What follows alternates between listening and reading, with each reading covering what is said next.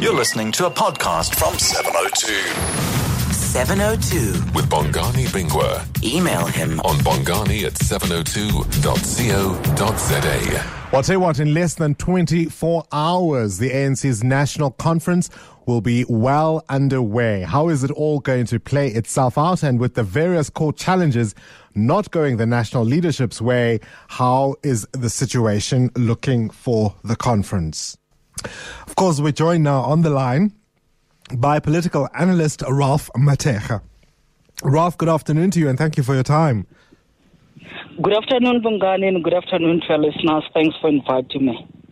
I tell you what, I'm choking with excitement, Ralph. I'm choking with excitement. You like going to court, Bongani, don't you? Don't you like observing court hearings and so forth? Oh, I tell you. Exciting you. I tell you.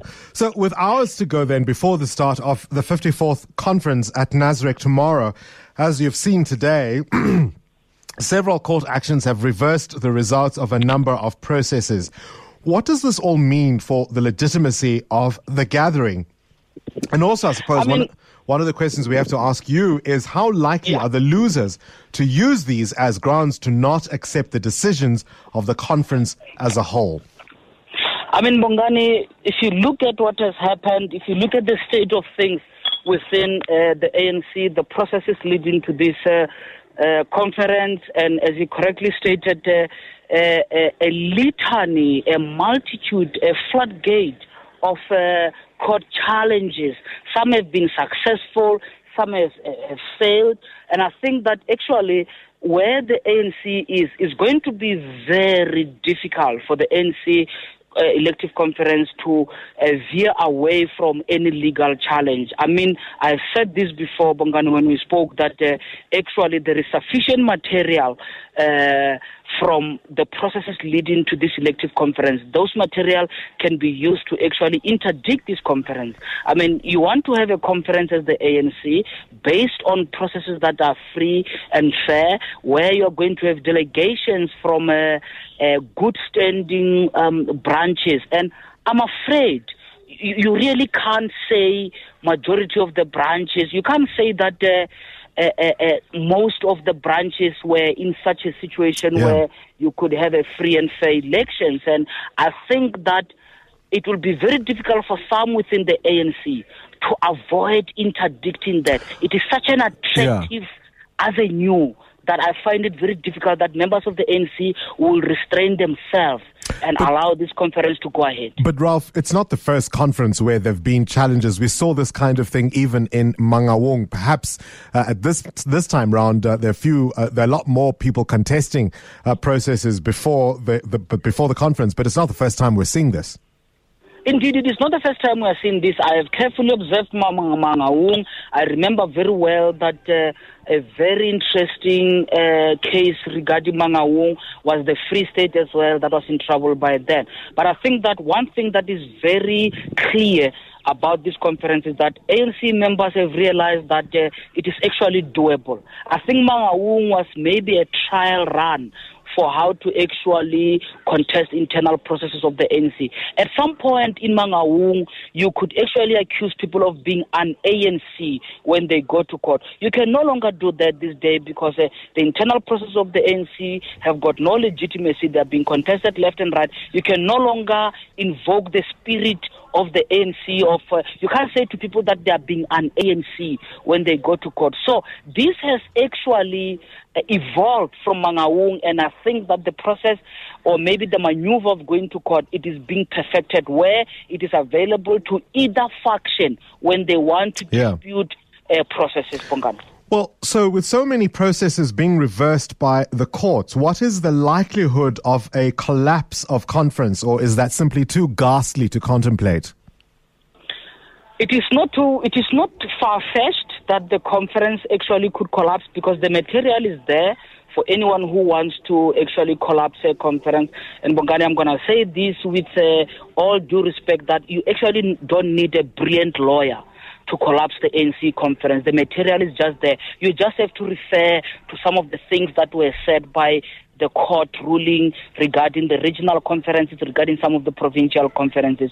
So it is out there. It is just something that someone will either try. The only thing that I think might be a little bit difficult would be if people want to collapse it on the basis of urgency. That is not clear, but certainly I think there is sufficient ground for people to actually make a case to say that the, the result of this conference cannot be or should not be held as free and fair, given the fact that the processes leading to this have been largely or maybe to a greater extent compromised. Could the NEC see the writing on the wall and play for time? For example, if the credentials process appears to be chaotic?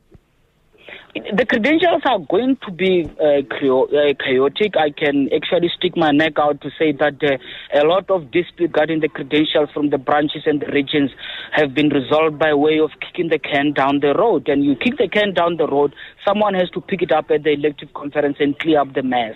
And I think that it is going to bottle up to the elective conference.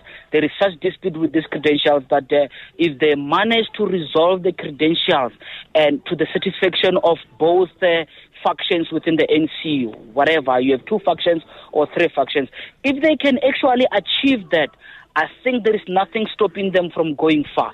That is a serious hurdle. If they can defeat the problem of the credentials, they can then have a conference that whose result will be acceptable generally.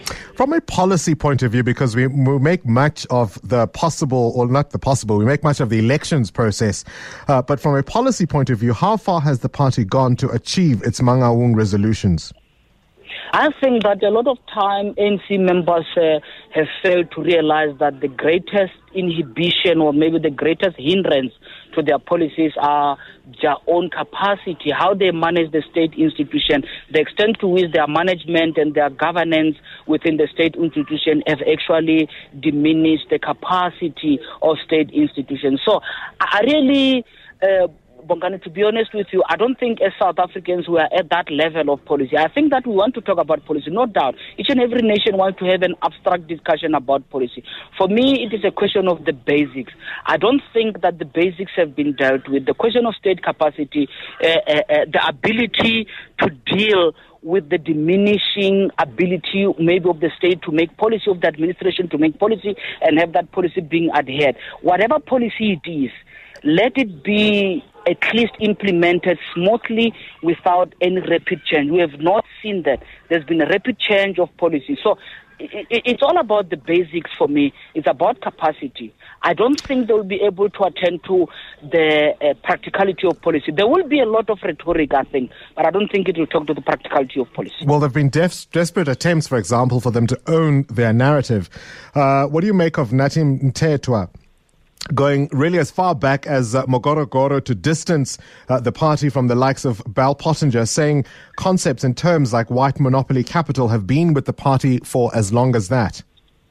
I think that it is just a sophisticated denial. It is a dignified denial. It is the best way to deny the situation that the ANC find itself in. You don't have to invoke the history of the ANC. You don't have to invoke OR Tambo. The problems of the ANC are quite basic. They can recite through the eye of the needle as many times as the party wants to, but the problems are actually basic.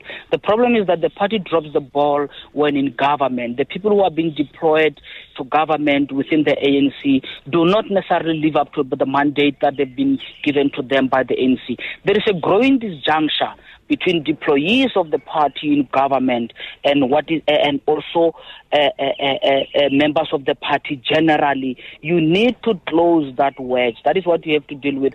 For me, you don't have to go back. The ANC need to understand as well that it is confronted with a genuine problem, genuinely face, failing to deal with it. But the genuine problem is that how does the ANC transform itself to be a party that will lead a modern market society, any, not a Stalinist society for any, that matter. Any last minute deal possible?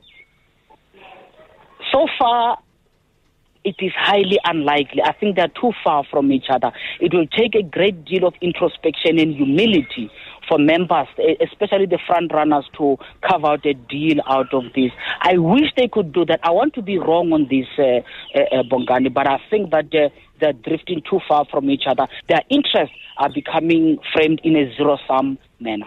Zizi Kodwa, the national spokesperson, told my colleague Stephen Curtis this morning that the new leadership could be announced by as early as Sunday morning. Is that overly optimistic? Well, if they can be able to convince members to accept the result, that is uh, actually that would be actually not too far from what they can achieve. That's not too optimistic. But the reality, Bongani, is that uh, as we speak, you see these court challenges coming out as we speak. I can actually maybe say, and I'm speculating here, Bongani. I'm being very honest with you that maybe the lawyers are preparing papers based on different scenarios, on the scenario of credential, on the scenario of the processes going ahead after the credential, on the scenario based on some of the problems being seen at the provinces and regional conference. There are just too many enticing scenarios for members of ANC to actually reconcile and get an acceptable leader by Sunday. It will be a great thing. I mean, this is one area where I'll be more than glad to be wrong, Bongani. All right, Ralph Mathekga, political analyst on the line in Johannesburg. So it's going to be a fascinating weekend, no doubt. Uh, keep listening to 702 for our rolling coverage. We'll all be there at Nasrec and we'll be bringing it to you live as it unfolds. I will be there. Stephen Curtis will be there. Karima Brown will be there. Eusebius McKaiser will be there. You will not miss a thing because we will let you know exactly what happens as it happens.